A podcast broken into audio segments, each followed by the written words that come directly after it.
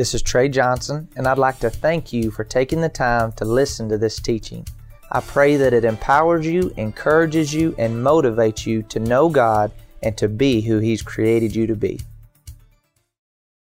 I'm going to ask you for the next several minutes to give it your best as far as listening. And I'm going to give my best, and God always gives His best, right? And I want, as we, we look into God's Word, you know, even when you're home and you're in your quiet time, when you hear something that maybe it goes against what you, what you thought or what you thought you believed about God, be willing to let go of what you thought you knew. Because the Spirit of God is still speaking, and He'll always be in alignment with His Word. So no matter if it's relationships or finances or destiny or whatever it is, you're always going to go back to what does God's Word say? Not does what some man say, not does what some preacher says. You know, it's important. We got to have the, the ministers and they should, we should be teaching the Word of God. Not our opinions, not our, what, what, just what we learned from somebody else, but from the presence of God, right? We will be accountable for what we teach. And so, as Heather and I travel all over, and I've been in this for quite some time now, and I continue to learn. And, um, you know, my earthly dad is a good dad. And I'm, I'm a kind person. But if you were to come and start talking to me about my dad doing certain things that I knew were against his character, it wouldn't settle good with me. And as I, we are in different denominations and different, we you know we go all across the line and we we hear statements and we've even probably said them ourselves about God that it's not true. And it's important that we spend enough time learning God's Word to really learn who He is and learn what His character and nature is. And that we have a part to play in our relationship with God. Okay, so you, you, you got your catchers out. I'm not talking about the flaps on the side of your head either. I'm talking about listening with your, with your spiritual heart. Let's start in Deuteronomy chapter 30, and you have the notes, but I'm just going to read because it was quite a few scriptures. And uh, like I say, if you see grammatical errors in my notes, man, get over it, okay? I mean, I'm, I'm trying to be a blessing to you and help you, so be merciful to me. Deuteronomy chapter 30, verses, uh, you you can start in verse 11. I'm going to start in verse 15 just for time's sake. And it says, See, I've set before you this day life and good, death and evil. If, say if, if you obey the commandments of the Lord your God, which I command you today, to love the Lord your God, to walk in his ways, to keep his commandments and his statutes and his ordinances, then you shall live and multiply, and the Lord your God will bless you in the land in which you go to possess. Pause for a moment. Did you know that God has a good plan for your life?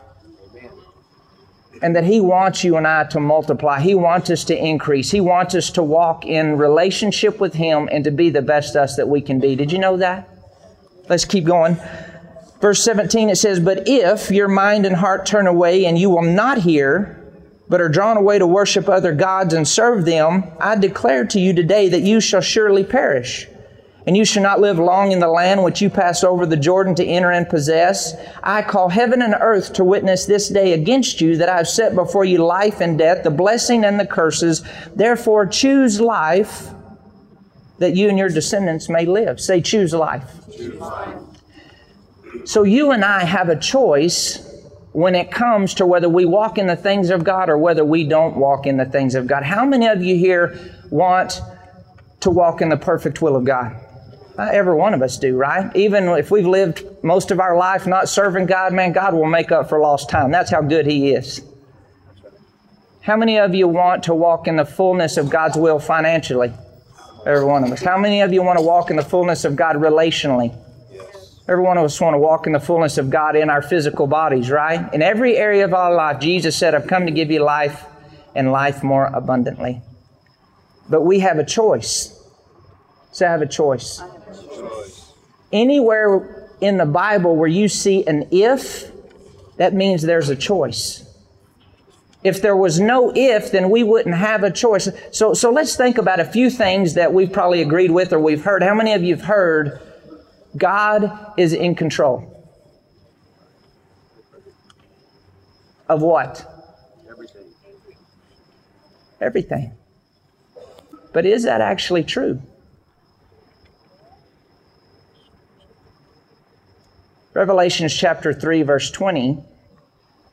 You can look at it in your own time. I didn't put it in there. It says that, Behold, I stand at the door and I knock.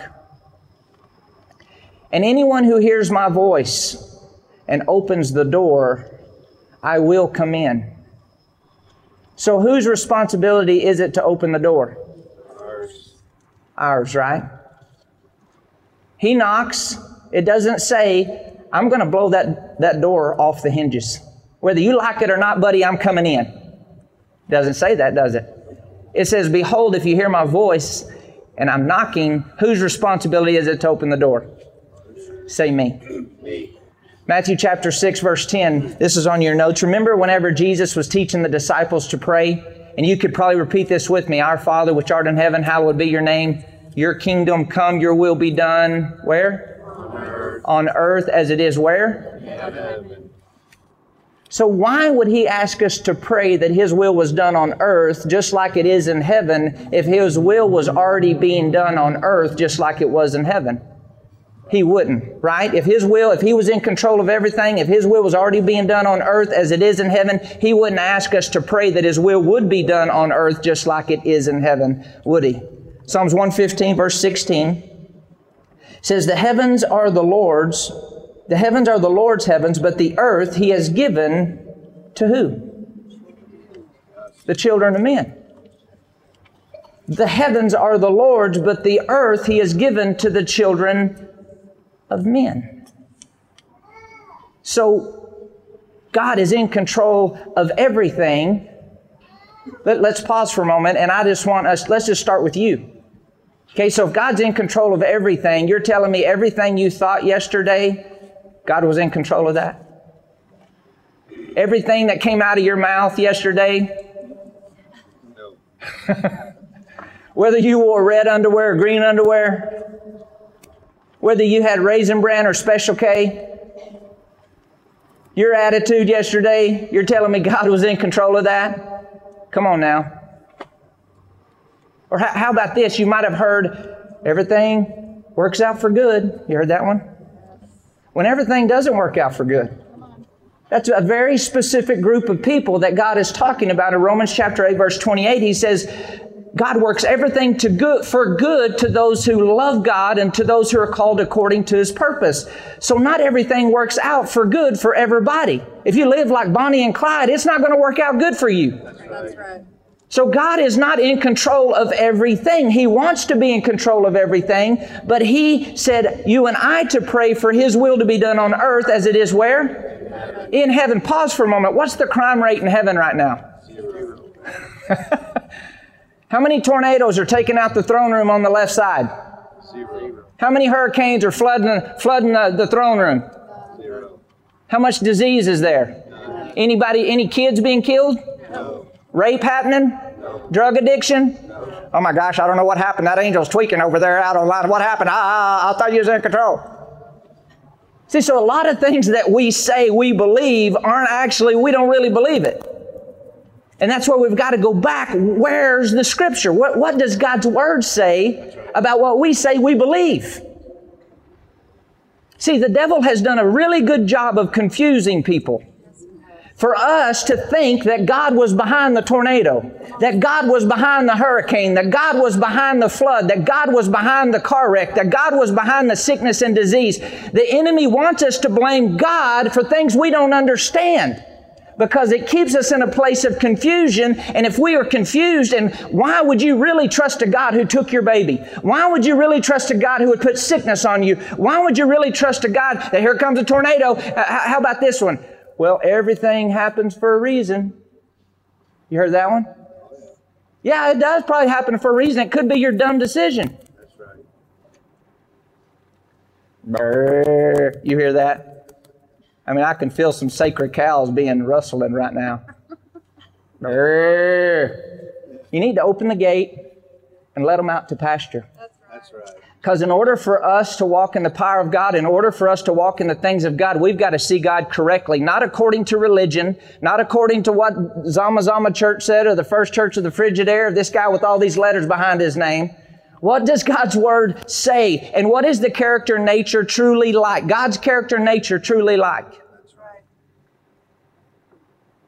Woo, we're having fun, are we? Let's keep going. Luke chapter 13, and just for a few minutes here, this is, I, I want us to, I want us to have open ears and open heart. Luke 13, verses 1 and 2, this is on the, the back side of the first page. It says, there were present at that season some who told him about the Galileans whose blood Pilate had mingled with their sacrifices. And Je- Jesus answered and said to them, Do you suppose that these Galileans were worse sinners than all other Galileans because they suffered such things? Now, now notice what's happening here. These guys were in the temple. They were sacrificing the blood sacrifices. They were crucifying, you know, cutting up the animals, everything, blood flowing. Well, Pilate sends his soldiers in and takes out the whole group of men. So these guys come and tell Jesus about it. In verse 3, he says, I tell you no. Remember, he, he asked, Do you think they're worse sinners than the other Galileans? And Jesus said, I say no. Say no.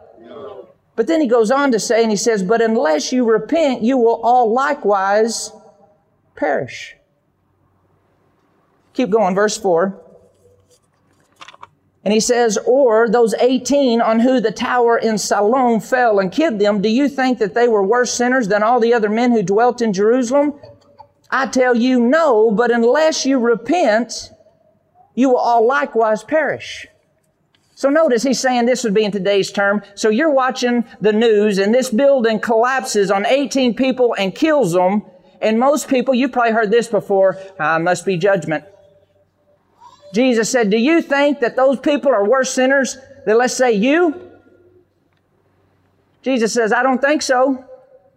He says, But unless you repent, you'll likewise perish. In other words, he's saying, and, and so let's, I'm just going to condense it here for time's sake. He says, I want you to understand because a lot of times we think that bad things happen because people are bad. But Jesus is saying that's not true. That yes, you keep sowing bad seeds, you're going to get a good, you're going to get a bad harvest. He says, but in reality, I want you to think differently. He says, unless you repent, you're going to perish also. How many of you have realized that we live in a cursed world?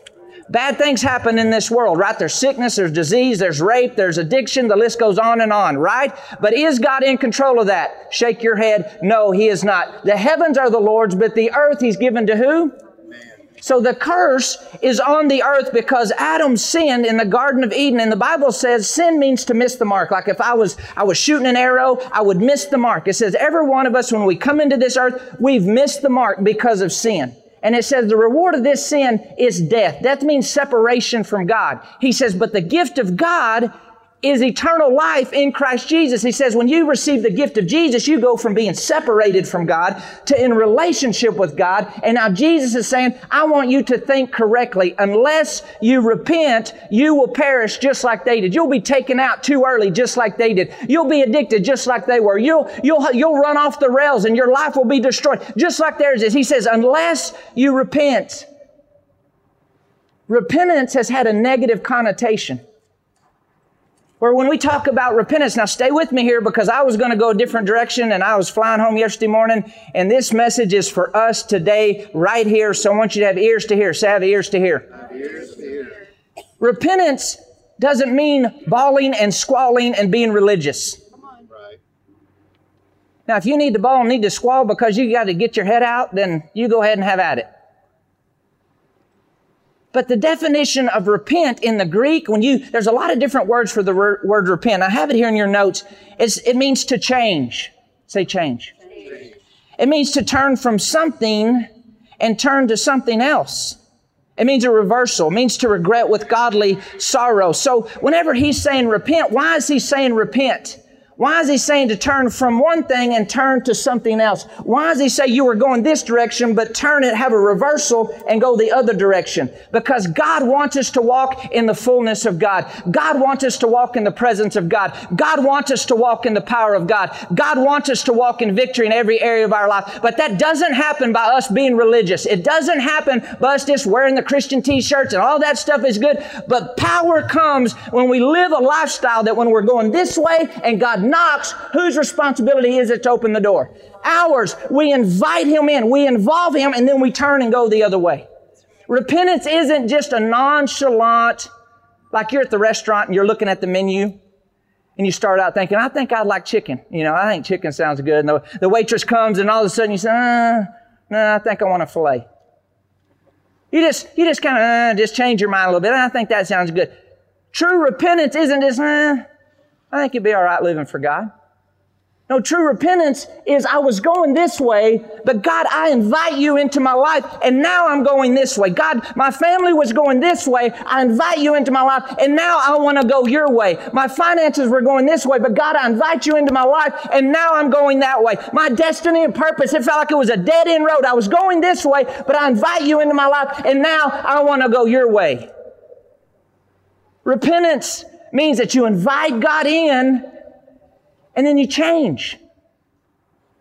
The Bible talks about the difference, you can read it in your own time, Second Corinthians uh, chapter 11. It talks about the difference between worldly sorrow and godly sorrow. Now, now, now, Paul is writing to the church at Corinth here, and they have, I mean, they have sons sleeping with the dad's wife. I mean, they have incest going on. I mean, they're just like us today. There's a lot of funny stuff happening. And so Paul writes him this letter. And he says, I can tell, kind of like this message that I'm preaching today, I can tell it disturbs some of you. Can, you should see from my perspective, some of you. Because I'm messing with your religion. God's, God's messing with the way, well, what, why do I think the way I think? Why do I believe that I believe? I always thought God was in control of everything. If He's in control of everything, He's doing a bad job. Amen? Amen. Come on. Come on. One thing I like about speaking to cowboys is because most of the time, I can tell some of you are sucking, you know, you're a little puckered up right now, but most of the time, cowboys tell me like it is, right? I was preaching in Montana uh, yesterday. I mean, these are some rough, tough guys, and they like it like it is. And I'm telling you what, they were so receptive, and there was 50 of them except the Lord. And it's time for you and I to be real with ourselves. You know, 1 Corinthians 11, it says, judge ourselves. In other words, examine what we believe. Examine why we think the way we think. He says, and we'll, when we judge ourselves, we won't be judged. But Paul's writing to this church at Corinth, and he stirs them up. He says, I can tell some of you are a little ticked. Johnson paraphrase. I can tell some of you are a little upset about this. Some of you, you know, worldly sorrow is, oh, I got caught. You ever done that? You know, when you was a little kid or something, like, oh, I got caught. I'm not really sorry. If I wouldn't have got caught, I'd still be doing it right? But he says, but then, listen, listen, he says, then there's a true godly sorrow that leads to repentance. Then he says there's the person at some point in time in your life, you open your heart to God and you invite him in and you change. You're not playing with it. You make a decision that goes from your head to your heart and you change. I remember this one time I gave this horse when I first gave my life to Lord. I mean, I cussed this horse. I mean, this horse ticked me off, sent me over the edge, and I created some new words. I mean, I, and then I look around, you could have heard a, just a pin drop. Everybody just looking at me like, oh my gosh, I did, I've never heard those words before. But I remember in my heart making the decision, I'll never talk like that again in my life and I was going one way and I made a decision to go another way. I'm sure you have your story when you was going one way, but then you was headed another way. How about Paul on the road to Damascus? He was Saul, and this is a guy that was executing Christians. He was looking for Christians to put in jail. He was killing Christians, and he had an encounter with God. So five seconds earlier, he was breathing threats that he wanted to take out the Christians. And then he had an encounter with God. And it said for three days he couldn't see. And God did a work in his heart. And he went from one direction to the other direction. He went from tearing down people to building up the body of Christ. What is that called? It's called repentance. It's called change. It's called inviting God in. Now listen, because some of you need to invite God in in your marriage. Some of you need to invite God in your finances. Some of you need to not just with your head, but with your heart saying, I'm changing. I did act this way, but I'm going to change. And it's not, sometimes it's an overnight um, process, but then other times it's a journey. It's a process. It's a lifelong process. But what is God saying? That there is power in living a lifestyle where you just live it, where you're, you're repenting, where you're, you're willing to have an ear to hear. And when God says something to your heart, you go from this way to this way. You're willing to, when He knocks on your, knocks on your heart, whose job is it to open the door? Our job to open the door and you change. You go from to. See, God is always taking us from where we're at to where He wants us to be. He's always taken us from one place to the next place. We went from darkness to light. He wants to take us from sickness to health, from lack to provision, from defeat to victory. He wants to take us from one place to another place. But how do I experience that in my life? He says, live a repentant lifestyle. And repentance, once again, I'm trying to tear down that negative connotation we have about repentance. Repentance is simply I'm opening my heart and I'm willing to go a different direction. Acts chapter 8, and you can look at it in your own time for time's sake. Acts chapter 8, there was a, a guy that was a magician. His name was Simon, and, and Simon, he would razzle and dazzle everybody. And he was, I mean, the, the, they even thought that he was a god because all the, the, the tricks and stuff that he would do. But then he saw the signs and he saw the power and he saw the miracles that Peter and James and John and the disciples were doing, and he accepted the Lord. Philip was preaching, he accepted the Lord, and then the Bible says, because he saw something different in them. And then he was following them. And he'd hearing them preach, and then, and then they began to pray for people, and they laid their hands on people. And not only did they get saved, they began to pray in other tongues. The Spirit of God filled them and overflowed their life, and they just began to walk in the power of God. And he goes, Hey guys, can I give you some money and pay, pay for that? I need that in my life. Say dumb. you know, sometimes we can be saved, but we can still make some dumb decisions. Because he, he was new in his journey. He thought, boy, I got to have that right there. Let me give you some money and we'll just. And Peter, and Peter got stern with him. Now listen. Peter got stern with him and he says, I see that your heart's not right.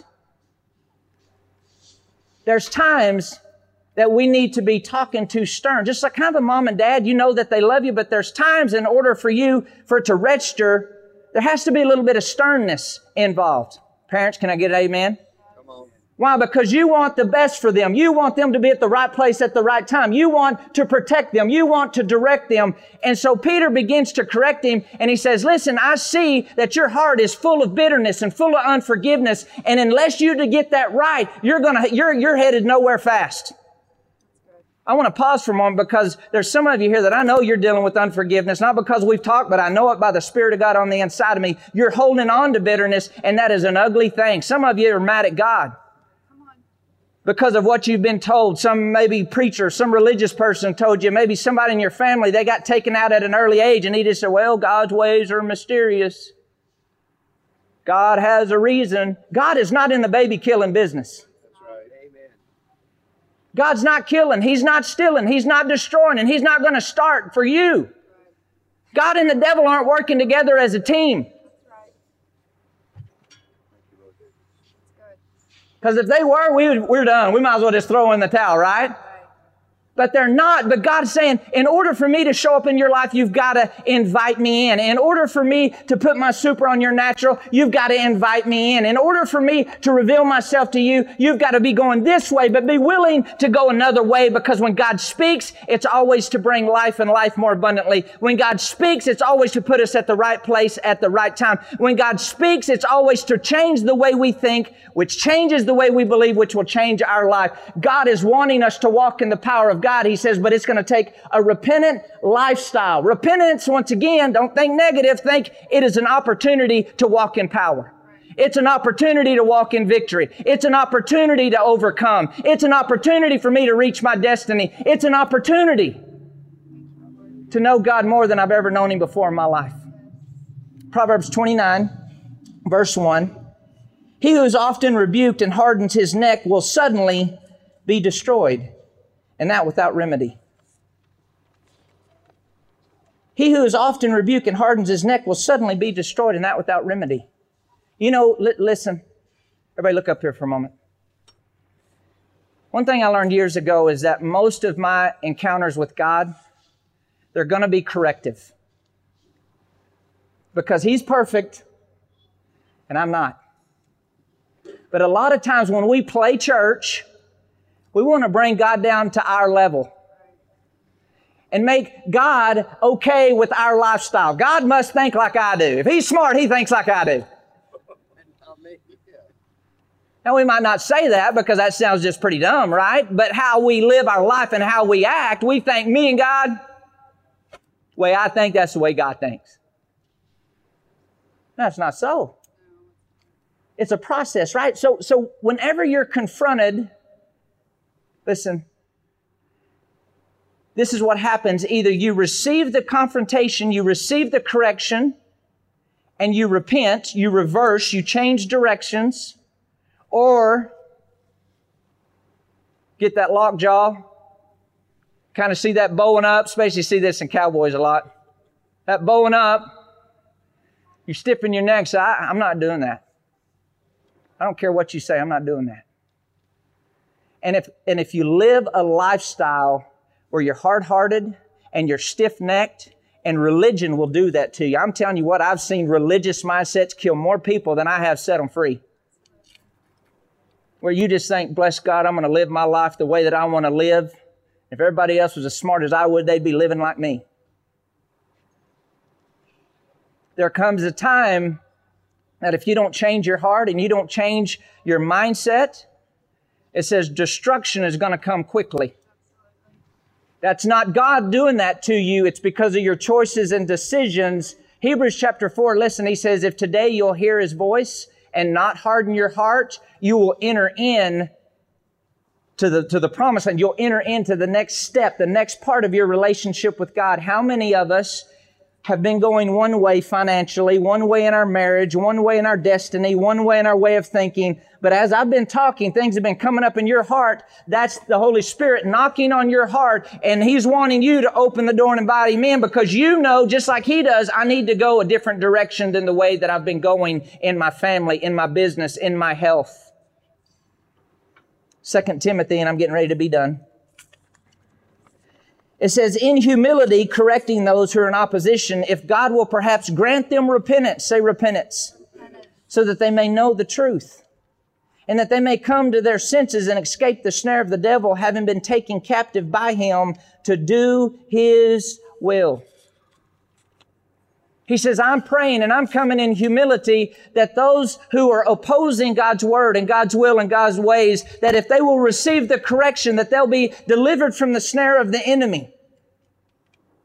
Listen, repentance frees you from the grips of the enemy. I want to say that again. Repentance frees you from the grips of the enemy. See, humility makes adjustments. Pride makes excuses. Pride says, I would do that, God, but I've got this going and that going. I would do this, God, but it's going to be too hard. I would do this, God, but I'll do it later. Pride resists. Humility receives. Now, humility, that's another thing. We have a, a, a, different mindset about humility. Humility is not, well, I'm just a weak sinner, saved by grace, bless God, and I'm not worthy of anything. I'm just an old worm. That's false humility. That's a sense of pride in itself. True humility is saying what God said about you. You know what God said about you? That you're fearfully and wonderfully made. You know what God said about you? You're the head and not the tail. You're an overcomer. You're more than a conqueror. You can do all things to Christ who gives you strength. That you're healed by the stripes of Jesus. The greater one lives on the inside of you and he has a great plan for your life. That's true humility. Humility makes adjustments. Pride makes excuses. How many more excuses are you going to give for not changing from this direction, going the, this direction? How many more excuses are you going to give? How many more excuses are you going to give for not being the best you you can be? How many more excuses are you going to give for not being the man or the woman that you're called to be? Will we make mistakes? You better believe every day we're going to make mistakes, right? But go this way when he knocks, Then go this way. And then the wholeness is there. The power there. I don't care how screwed up you are, how broken you are, how addicted you are, how messed up you are. God can take the brokest person who has an open heart and His grace floods their world and completely res- change their life. I'm a living testimony. She's a living testimony. A lot of you are a living testimony. But it takes a lifestyle of God. When I hear this, I apologize. I'm going to go this way. I want you to bow your heads, close your eyes. And I want to think about you to think about the excuses that you've been given for changing. It's too hard. What, what excuses have you been given for, for, for growing in your relationship with God? What excuses have you been given from developing that gift or talent? What excuses have you been given? Well, my husband does this or my wife does this. What excuses have you been given? And as we've been talking this morning, you've been hearing, you've been sensing the Holy Spirit knocking on your heart about your family, about your relationship, about your finances, about your future. How many of you have sensed, just with heads bowed, eyes closed, how many of you have sensed just that knocking on your heart as we've been talking this morning? Just lift your hands. Yeah, almost every single one of us. Why? Because God loves us and God wants the best for us and God wants us to come up and God wants us to walk in His power, in His will, in victory. He wants us to walk in wholeness, but we have got to let Him in. God is in control when we give Him control. God shows up and comes in when we let Him in.